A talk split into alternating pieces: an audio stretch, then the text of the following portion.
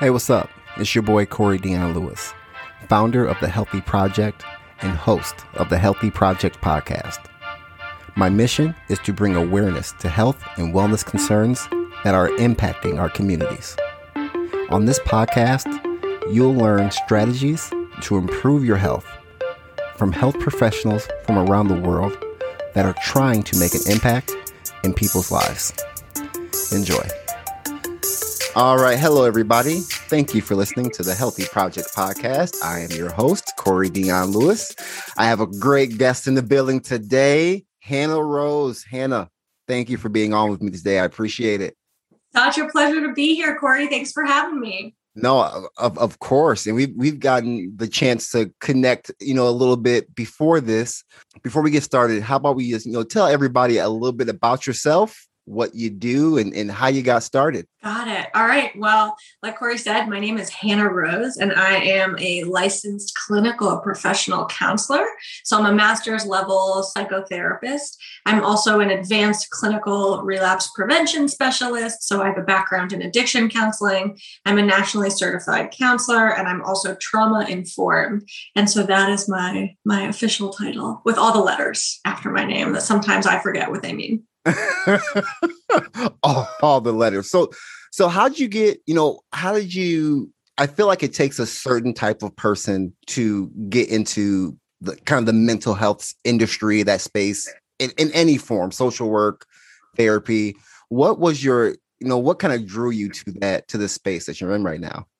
Well, it's kind of a joke amongst people in the mental health field that many people enter the field initially because they have some things that they probably need some work on. Mm-hmm. And so the topics that are introduced in those kind of, you know, psychology 101 classes are like, oh, wait a minute, this is me. And that can lure us in. And so honestly, it was a lot of my own struggles and pain. It made psychology really interesting to me, not to self-diagnose per se, but to to find some meaning in the struggle.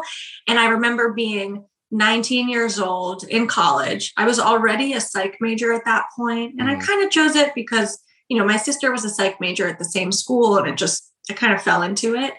And at the summer camp I used to work at, I was the lacrosse specialist.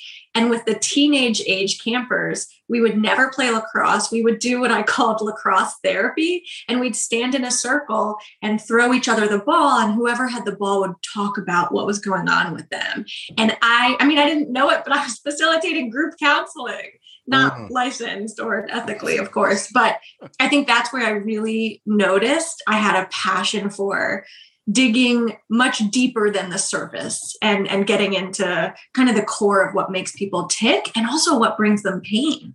Oh, yeah. Mm. That is kind of the is a great segue into what I want to some questions I want to ask you about is getting to that to the pain. So I recently did a personality test. Friend of mine, it's called the Ingram something or yeah, Enneagram. the Enneagram. Enneagram. Yeah. Yes, just recently did that. Didn't hear know about it, right? But what it it it made me think about your last. You had this great you know YouTube segment called Wellness Wednesdays, and you had a video about parts work, about different parts of self. And as I took that personality test and I'm reading what it said about me and the different aspects, and it's like, wow, there are, and I didn't even think of it this way of like there's different parts of me that maybe are strong points of this and there's weak points of this. And um, really trying to get to the to the center of okay why am i this way what's that pain mm-hmm. that i mm-hmm. have can you explain a little bit more about parts work and and why is it so important to get to the bottom of you know what part of you is feeling a certain way yeah absolutely i mean this is a newer passion of mine i'm currently enrolled in a training for ifs which is internal family systems and that's also known as parts work because oftentimes, I want to say always, but I'll say often in case there's one listener that's like, that's not me. It's like, okay, sure, probably, so, especially right. if you're defensive. Um, but oftentimes we have these different parts of selves that are rooted in different stages of our lives, the role we played in our families, you know, like the comedian, the peacekeeper, the scapegoat. Birth order can play a large role as well. I'm the youngest I have two older sisters. We all fall into those very cliche birth orders mm-hmm. without a doubt. And what I didn't know is that in my journey through therapy, as the patient, it's very important for therapists to be in therapy as well um, is that my therapist was inadvertently uh, conducting parts work on me without me even knowing. Like I didn't know it was a thing. And she'd ask questions like, you know, what part of you feels really triggered by that? Or what part of you wants to stay in this relationship? Tell me about the part of you that is struggling to set boundaries. And so she started introducing a narrative in me that totally reframed my way of thinking. So instead of, oh, I'm bad at commitment, or I'm a people pleaser, I'm bad at boundaries, right? These narratives that are very finite and concrete. Those are some examples of my my past narratives. We get to look at, yeah, part of me struggles with conflict, but part of me doesn't. And then we look into, well, where does that part of me come from?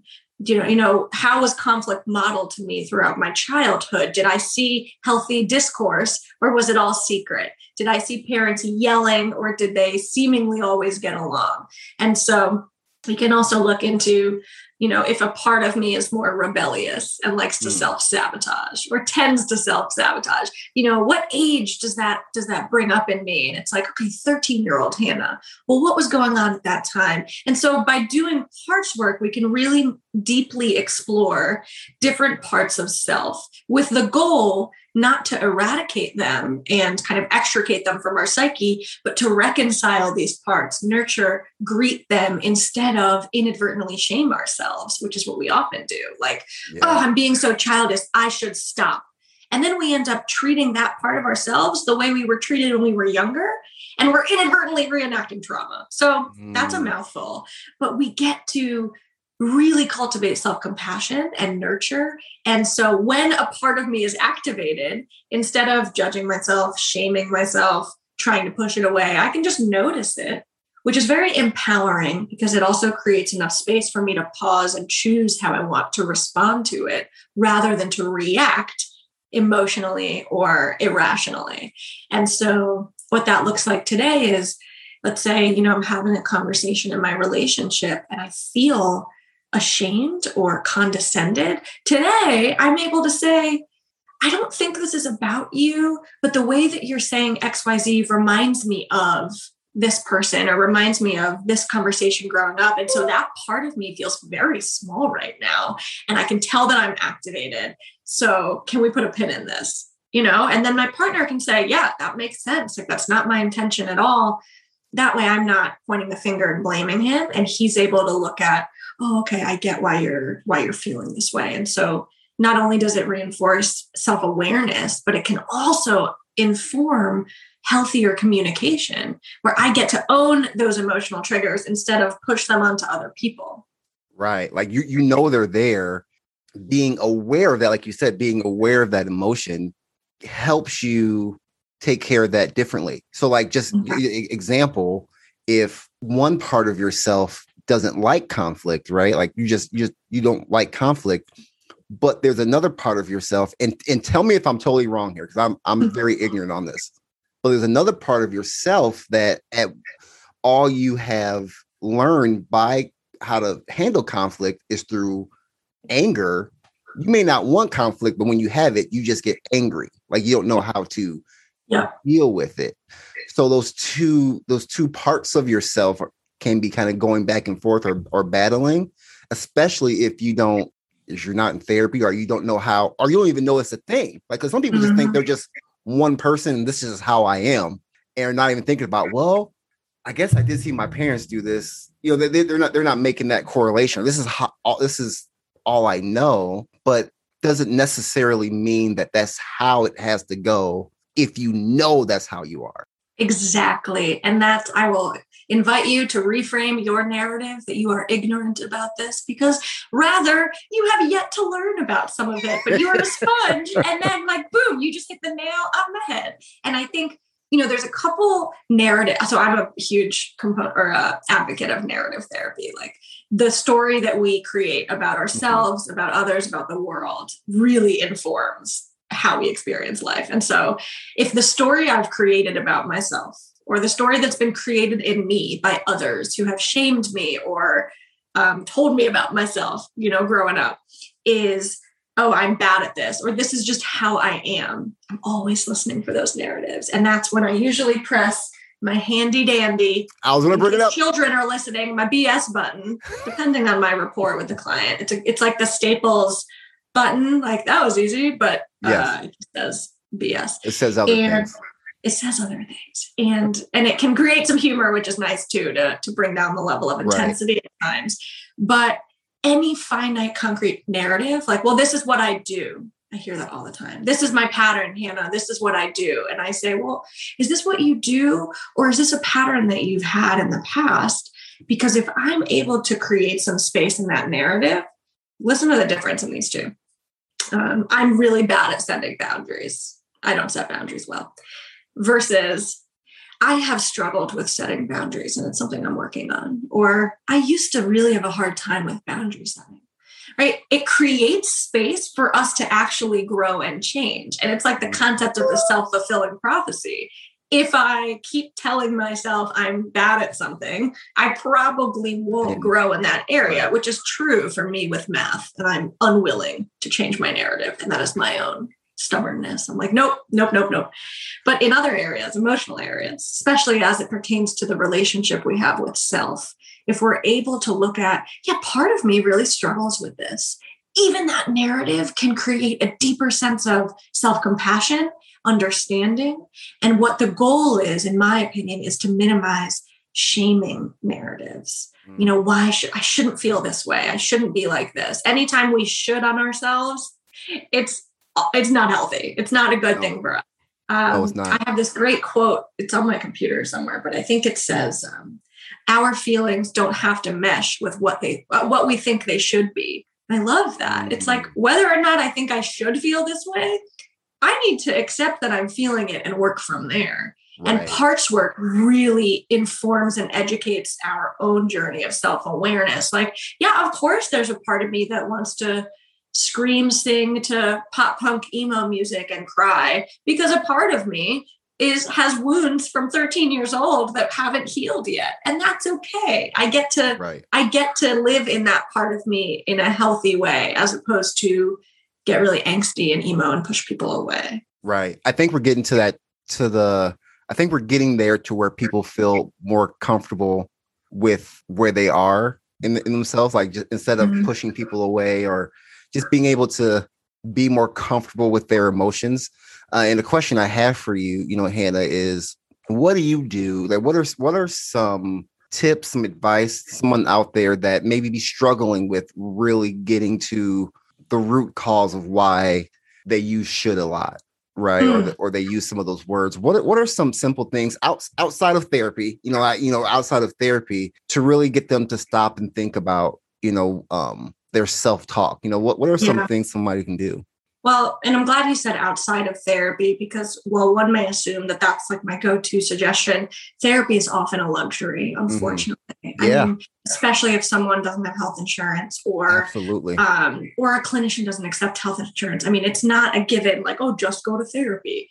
I have a great uh, meme that's framed in my office that says, it says um, me when someone tells me don't be anxious and it's like an old man saying i'm cured and it, it that's what that reminds me of. Like if you tell someone with depression go exercise and eat healthily they will often just feel more shame because the yes. depression is what's getting in the way of so exercise and healthy eating.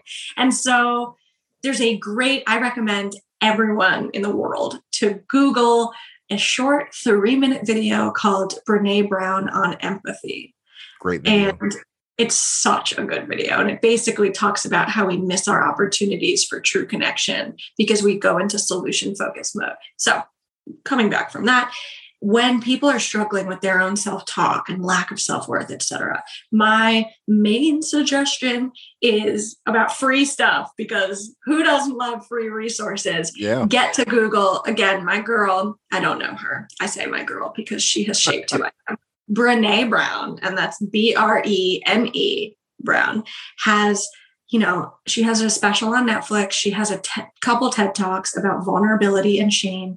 And really, it's her books that absolutely changed not only my life, but my trajectory career path wise. Because what I learned from her is that vulnerability is courage. A lot of our defense mechanisms are just armor. You know, it's just armor and shields blocking us from potential pain. But in doing so, we shame ourselves. We have negative self talk the first book I read of hers was called Daring Greatly.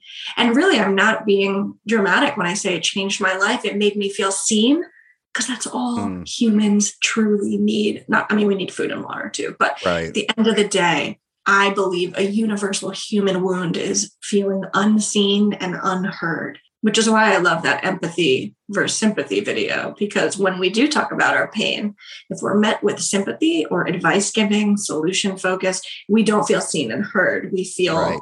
treated, which is not what we always need. So if you're listening, just Google Brene Brown. I encourage you to immerse yourself in her stuff and start writing some of this down.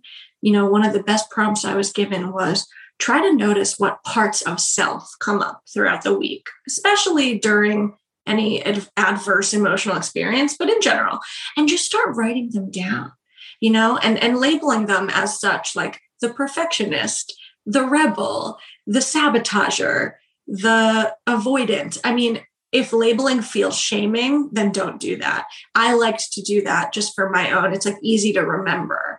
Mm-hmm. And then we can really, you can, and of course, if you can go to therapy, it's very helpful, but start to explore hmm, I wonder where these parts come from. And if we can abandon judgment and look at ourselves through the eyes of self compassion, look at yourself the way you would look at a child struggling, it helps to just create the self awareness to start to decrease shame and negative self talk.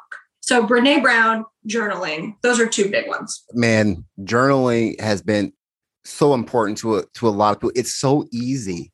I mean, it's it's it's so easy and it's so hard because you still yeah. have to be honest with yourself. Yes. I have a great, well, it's great for me, but I have a great tip regarding journaling. Some common barriers to journaling are you know, laziness, like, ugh, my mm-hmm. hand hurts. I don't like to journal. I like to type, etc. You can always dictate. Eh, you taught me that. Use a dictate app. I'm constantly using just the dictate button on my phone to text or do anything. But you mm-hmm. can dictate in the notes app. You can type stuff on your computer if you have one. Or if you want to write stuff down, bullet journals, total lifesaver. Because I do not love to write like, dear diary, today I had a hard day. Like I'm just I don't have time for that. Right. I do, but I don't want to make time for that. So I will, I'll make little like a headline, right? Like gratitude and just bullet. These are the things I'm grateful for in bullet points. Ooh. I will do things I'm struggling with, bullet point. Reasons why I resent this person, bullet points. And even if you don't uh, make like headers, you can just open up your journal and just bullet point some key points like feeling shitty today. Ooh, can I swear? Yeah. Okay, great. Wow. I'm not gonna be on the Disney um, Channel anytime soon. You're watching Disney. and uh, you know, just just bullet pointing some things. I mean, it is so simple. And I found that for me, it really deconstructs some of those barriers to journaling because it's not as much as a commitment. And if you're like me and sometimes have a hard time looking on past journal entries and judging yourself. Mm. Bullet journals are a great way around that too, because it, it's not as much of like, here is my whole voice. It's let's trim the fat. These are the main points. Right. You get the the gist of how you were feeling that day or what was going on at that moment. Yeah. Instead of having to read a novel about it and then feeling a type of way, maybe. Yeah. Right. Absolutely. I want to go back to the uh the bullshit button real quick because I, I think it's I think it's I think it's brilliant. But some people, you know, I'm just thinking about it from my point of view, talking with somebody about their health and wellness, right? As in, in the sense of like, you know, disease, like chronic disease management, like diabetes or something, not not necessarily, you know, mental health. Not, i I can't do that anyway. You know, I'm just way out of my my scope of practice. But calling somebody out, right? Mm-hmm. Or not necessarily calling them out, but if you hear that self that that negative self talk and you push the button, you know what? You know, one, how do they react to that? One, two, what is a good way of going about doing that. Now, mind you, I'm sure you have great rapport with your with your clients, and when you do it, they they understand it's coming from a place of love. But when you don't have that rapport with somebody, you know what I mean? How can mm-hmm. you, if you hear it, how can you bring that up without them freezing and, and not yeah. giving you anything? Yeah, honestly, such a great question. Um, such a great question because from the outside, it can also look like, wow, that's shaming. Like someone's telling you something really deep, and you're like, no, bullshit. Like, which is not at all how it goes. However, right. I also think it's important to talk about like times where things did not work out well. So let me tell you, mm. I got this button off Amazon when I was working at a 28 day inpatient rehab where I worked for about uh, four and a half years. And I loved addiction counseling for numerous reasons. You know, being in recovery myself, it was really wonderful to kind of pass that on, but in a more clinical setting. And also, it's kind of like the one area I, that I know of in life, job wise, where the customer is not always right. Like, mm. it's not about uh, placating the client, it's about saying, listen, you can't bullshit a bullshitter. You have right. to have really thick skin, I think, to work in addiction. Mm. Um, you have to gain their respect but be direct but be loving and supportive you you know utilizing motivational interviewing which is a facet of therapy that's really strengths based but also call them out in their bs and so i would do two hours of group counseling every day whoa. And you know we incorporated the bullshit button as something that it would be sitting next to me and the group members would be able to say oh oh like hannah's gonna grab it. But again we'd kind of introduce it as a group norm where i would actually press the button pretty pretty rarely. Sometimes a client would stand up and walk over to my desk and press it on themselves and say i know. Mm. Yeah like i'm i'm just going to be honest here. And so it, it's kind of a way to let it be known um, and and decrease the shame around when we bullshit ourselves, when we bullshit others, or when we're falling into a cognitive trap that doesn't serve us. And instead of saying, "Oh, I shouldn't be thinking like this," we're able to kind of laugh at our humanity and be like, "Oh, there I go again, doing that thing." Mm. Now, I will say, working at this rehab, one time in the four and a half years, I pressed it, and it was a younger patient, and he really amazing that he did this. Said in the moment, "Hey."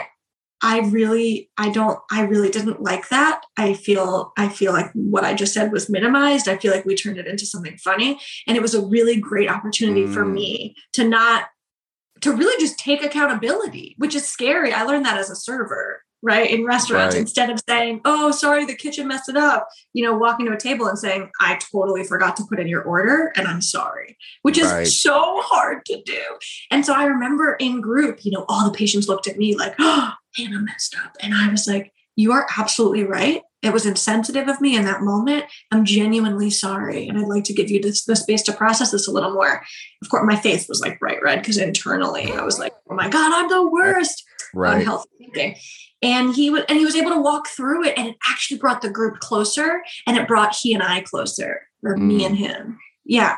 So now in private practice totally different environment um, i don't work with people in recovery i mean there's a couple people but mostly my demogra- the demographic i work with is much more you know relationship stuff self-esteem relationship with self um, right kind of the quote unquote worried well population, high functioning. There's no real threat of life and death on the on the rig, um, which has been very intentional on my part to prevent burnout. So I don't think I press it often because virtually uh, it's also really loud. Right. Um, but what I will do is I, I will just sometimes hold it up like this and they'll say, Was I just doing that thing again? and I'm like, you know, sometimes we'll go into a session and I'll say, you totally don't have to do, do this, but I'm inviting you to try to go the whole session without saying a bad thing about yourself.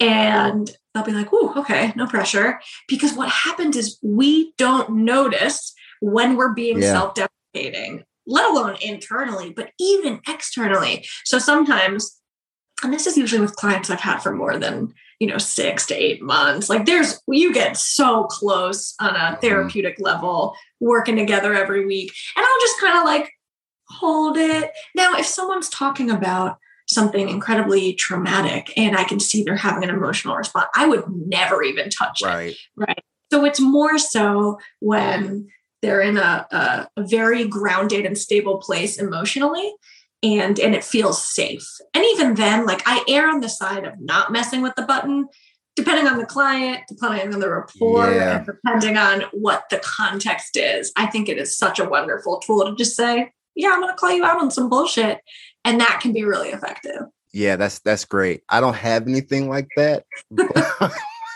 You should get one. I know because you know it's when when you've when you've worked with somebody for you know some some of the patients that I see I've seen them you know for either once a week or once every two weeks for almost a year. Wow. So it gets to the point to where okay, you're saying the same things. I know there's more to this. You, you know what I mean? So like let's just let's just let's just get to it. You, you know what I mm. mean? Instead of just beating around the bush because you're nervous about how I'm going to react to it, let's just let's just throw it out there. You know, you know what I, you know what I mean? So another question I have that just came up as, as I was talking. When you're in a relationship, you know, partner or you know, boyfriend, girlfriend, you know, whatever, your significant other is dealing with a part of their self that is is negative, right? And it's affecting your partner's a part of your partner's self. How do you how do you deal with that? What's Mm. what's the, I don't think there's a right answer. There's a wrong answer. There's I'll tell you that. the wrong answer. But how do you deal with that when there's that there's those conflicts there? Mm. So again, great. You are a wonderful podcast host. Ah. Um, wow, wow, wow. So great question. I have been since becoming a counselor and being trained and all that. I've been in two like significant relationships, um, like long, longer term, and I'm being very, very delicate with what I'm saying.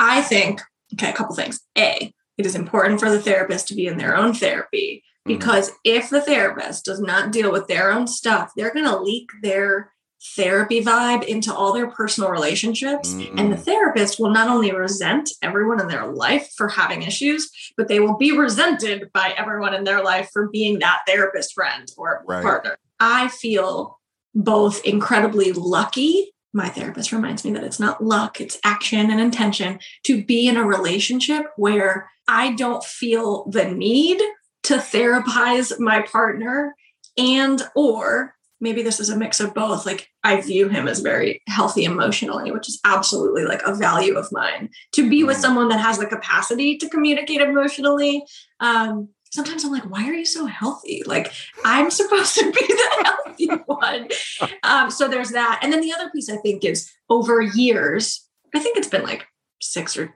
seven years of counseling which for me is a long time i feel like i've unlearned something that happens in early therapy years, which is putting on the therapy hat with personal stuff.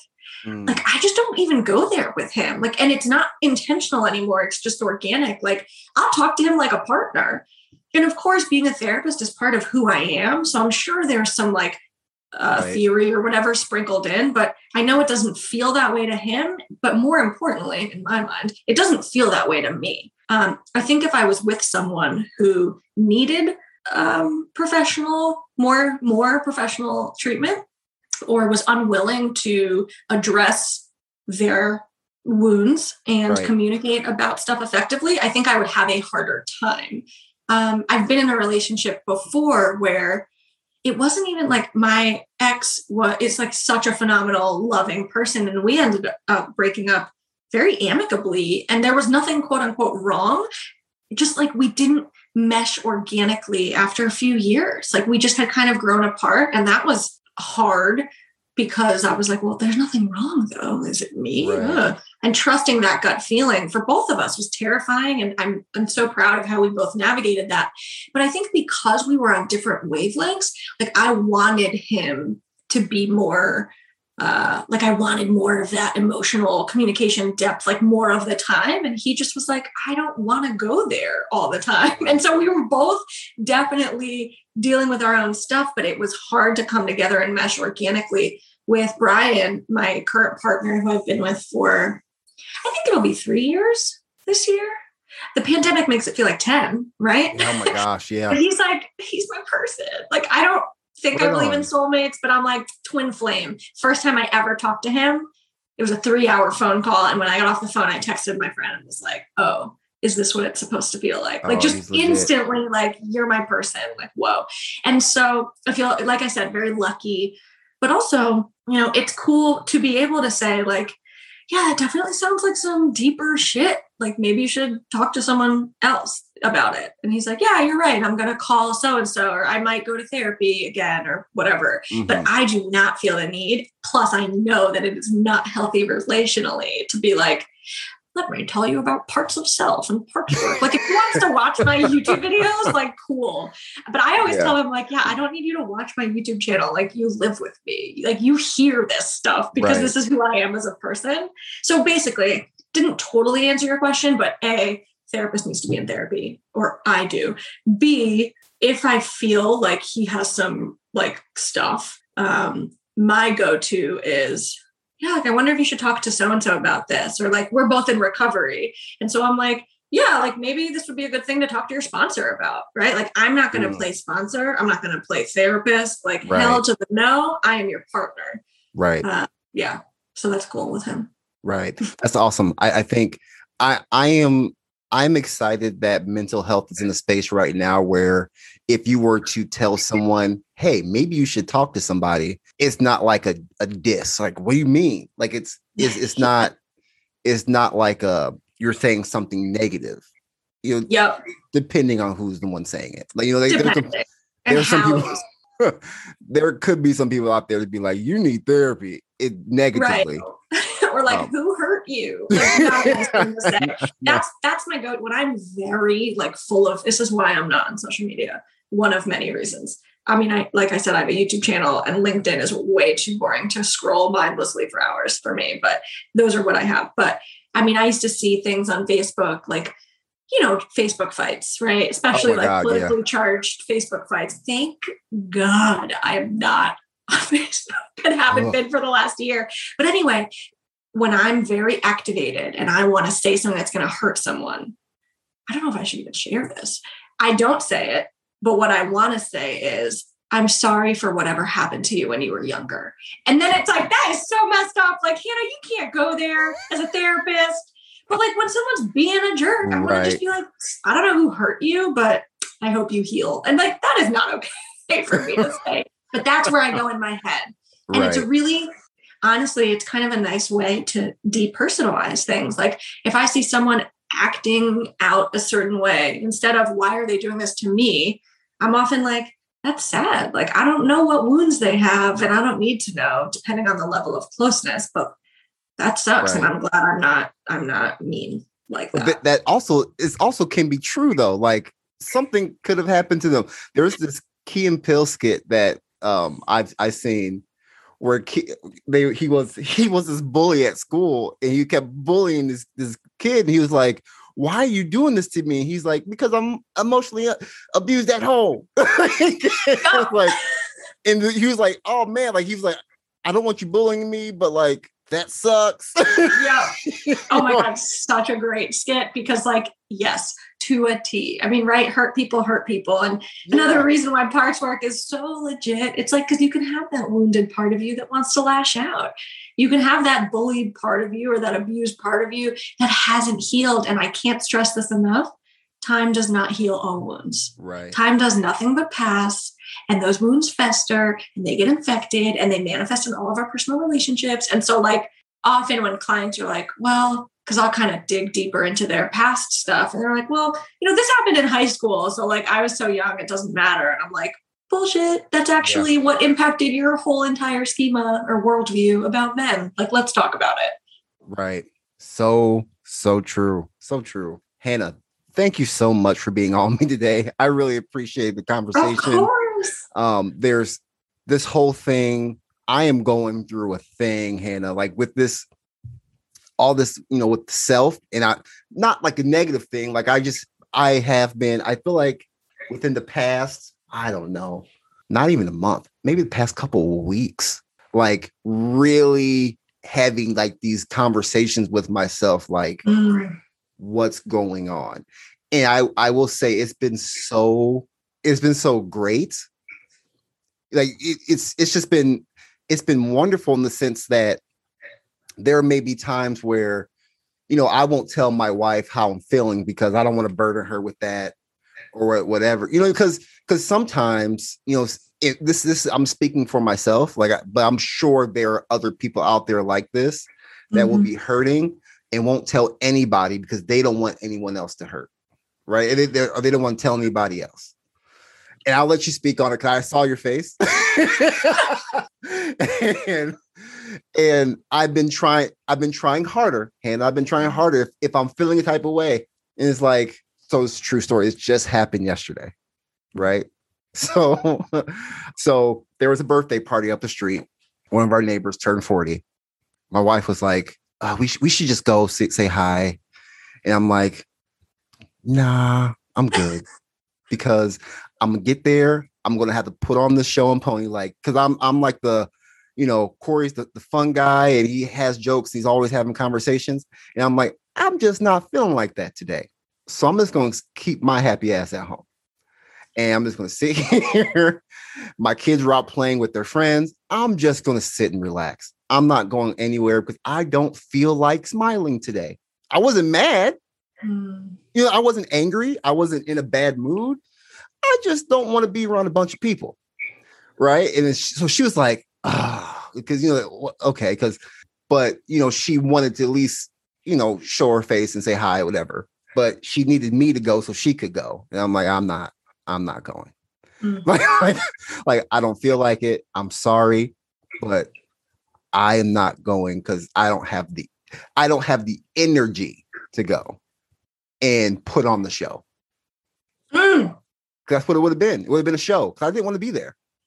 I like all those. Like I like them all. They're all great people. Yeah. Great to my kids. I just didn't want to put on the show. I have a question. Yes. Question what part of you feels like you have to put on a show when you leave the house or are around others? Oh, good. Question. I mean, you don't have to answer that on your podcast, but I'm just wondering because it sounds like, you know, the follow up question, if you do want to answer that, would be what would it have been like for you? Or hypothetically, what would it be like for you to go without that mask, to go without that show, and to just be like, yeah, yeah, I'm here, but like, I'm not going to entertain you all. Right. So, it would have been if I if I would have gone, it, I would have put on the show because I don't want people to feel uncomfortable with your not even sadness, but not funny guy Corey. If you yes. if that's missing, you yes, think without that show, there, people may not accept you and then feel weird. Exactly, because let's just be honest. I'm 6'2", I'm 250 pounds, black man in Iowa. I have to smile. I have to be the funny guy. Wow. Because if I'm just stone face killer all the time, people get kind of nervous. Okay, first of all, I hear you. And whoa, I'm glad you said yeah. that because that isn't even something. Also, like I only know you for, through here, right? And like my right. two interactions with you have just been the best. And I'm really glad you said that because it just it, it reminds me to create that extra level of space of like, Jesus, that's not something I think about, right? As a five yeah. three white Jew, like people don't even know I'm Jewish. Um, so it's like I can I can pass, right? People just assume I'm like a whatever, what is it, white Anglo-Saxon wasp, yes. right? I look like a wasp. Um, and so there can be anti-Semites around, but they don't know that your girl's a Jew. And so it's true. And so thank you yeah. for saying that because I would have never even thought of that, which just is goes to show like, hmm, hmm privilege. Um, yeah. so that and also what I also am hearing with that taken into consideration is one of two extremes stone face killer versus really fun guy. Is there a gray for you? Is there there is so there's a gray there there is a gray, but in my mind, even that gray leans towards, oh, I look angry or I look like it, it's it's negative. Wow. Right. So either I am I'm up for it and I'm smiling and I'm talking to everybody and cracking jokes and everybody feels comfortable, or I'm in the gray where I'm not necessarily smiling, not in the bad mood. You know what I mean? And I'm mm-hmm. still talking to people, but it's not with the same energy. And it's like, well, what's wrong with Corey? Uh, so there's an extra level of pressure. Yes. Yeah. And, and that's been reinforced throughout your life. And it's mm-hmm. exhausting. So I'm finally to the point where I'm like, you know what? I just don't want to do that. Like I, I if if by now you don't know who I am as a person, like that's not on me. right? Mm-hmm. I, I, and I'm I finally got there. You know, you know what I'm saying? I'm grown, grown. You, you, you, know, you know what I'm saying? Like I'm to the point now where it's like, hey, I, I don't I don't want to if the the pandemic has been the best thing for me at work because I don't have if someone's walking by me, I don't have to like, hey, how you doing? Yeah. Yeah, right, you can just do that smile with your eyes thing where really I just squint. I don't even smile. I just go like this. I just go, yes. And this is my face. Yeah, I don't I don't gotta do that. And I'm not That's what's so crazy is I'm really never in a bad mood.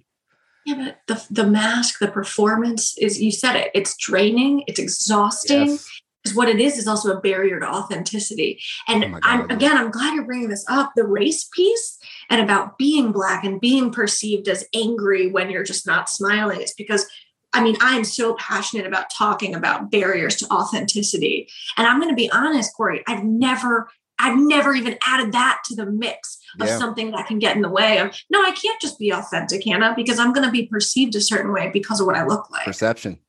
Wow. Yeah perception is everything. A, you know, I love that this conversation went this way just so naturally. Same, but- same. And it's like for me, again, like as a white woman, I'm like, okay, I feel some discomfort, but in a good way. And like, I want to be broaching this with you. This is one of the hardest parts for me about therapy is broaching the differences. Mm. And I notice that feeling of like, oh God, how are they going to receive my whiteness? Or like, how are they going to receive right. that I'm a female or that I'm young, you know, I'm 30.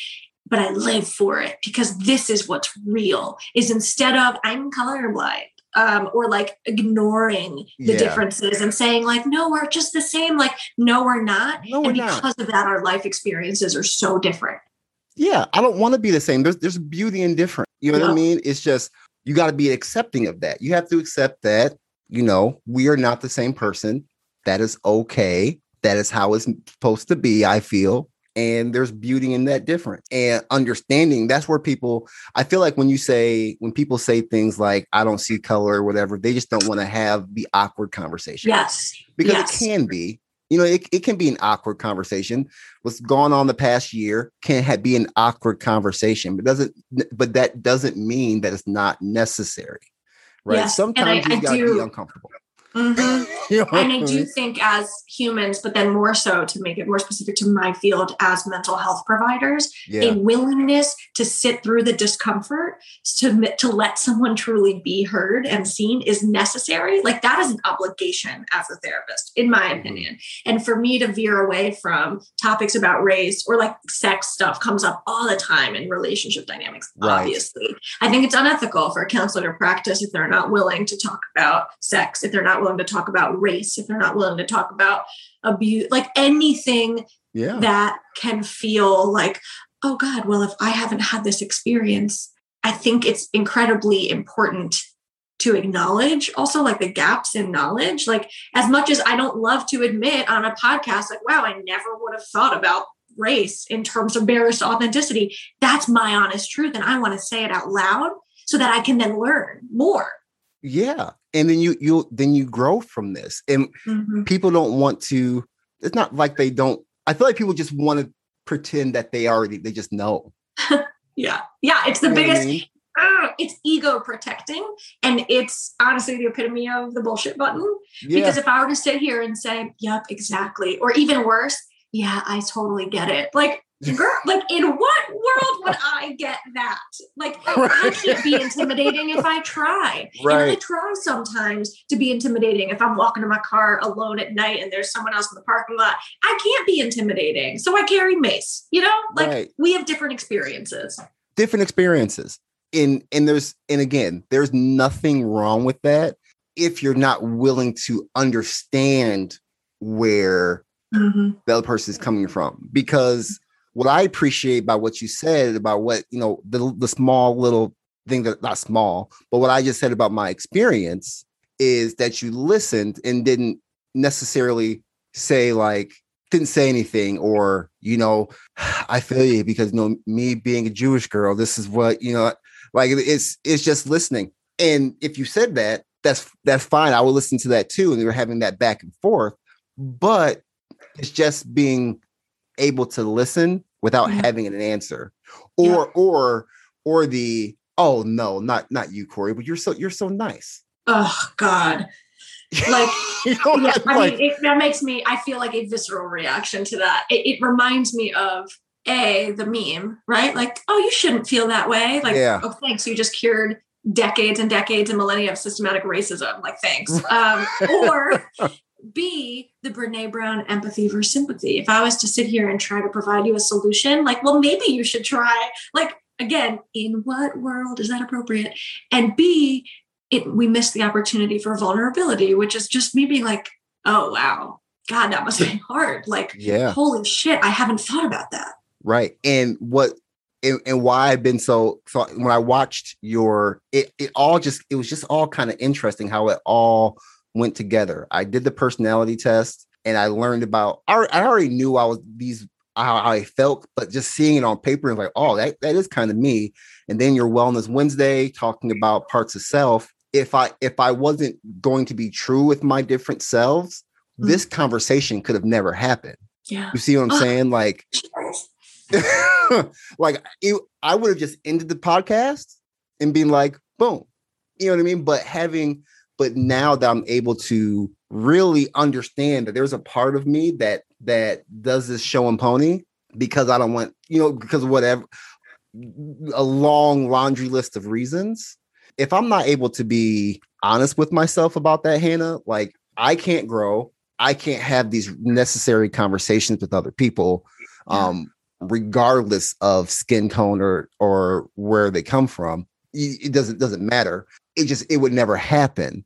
And then no, I I can't heal, and no one can grow. Mm. You see what mm. I'm saying?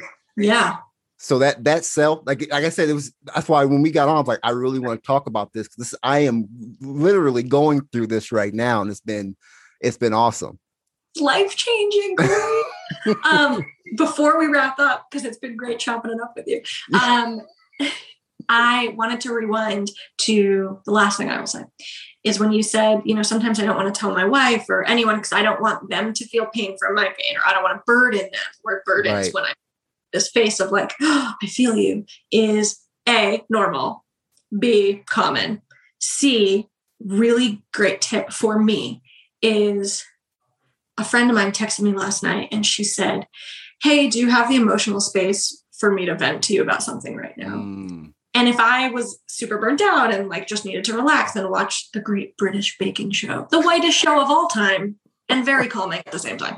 Um because they support each other. It's so beautiful. In any case and i was like yeah. And then she disclosed some really vulnerable things to me and i was able to hold space for her. And like because she was in pain of course it's different with a friend than with a partner. I wasn't like now i feel your pain. But there's a fun thing called emotional boundaries. And yeah. to have emotional boundaries in a partnership so like brian can come upstairs and vent to me about work or about something that's you know he's struggling with.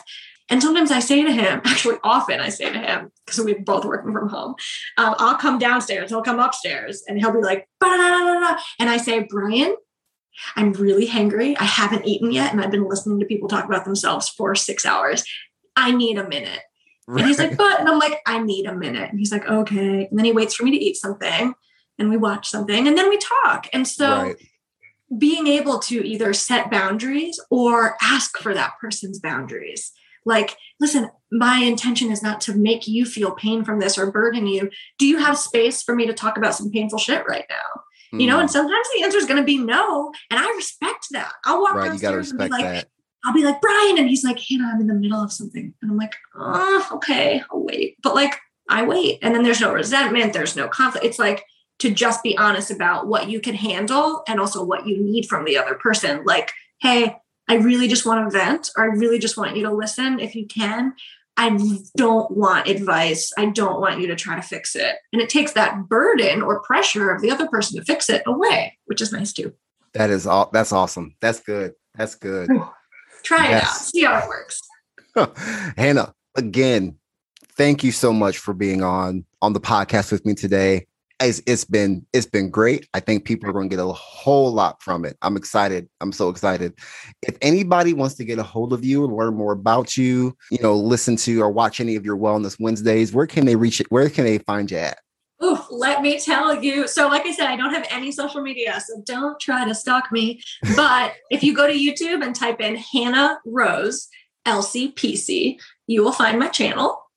Or you can go to my website, which has links to all things, and it's hannaheliserose.com. And that's H A N N A H E L I S E R O S E dot com. And that is my my domain.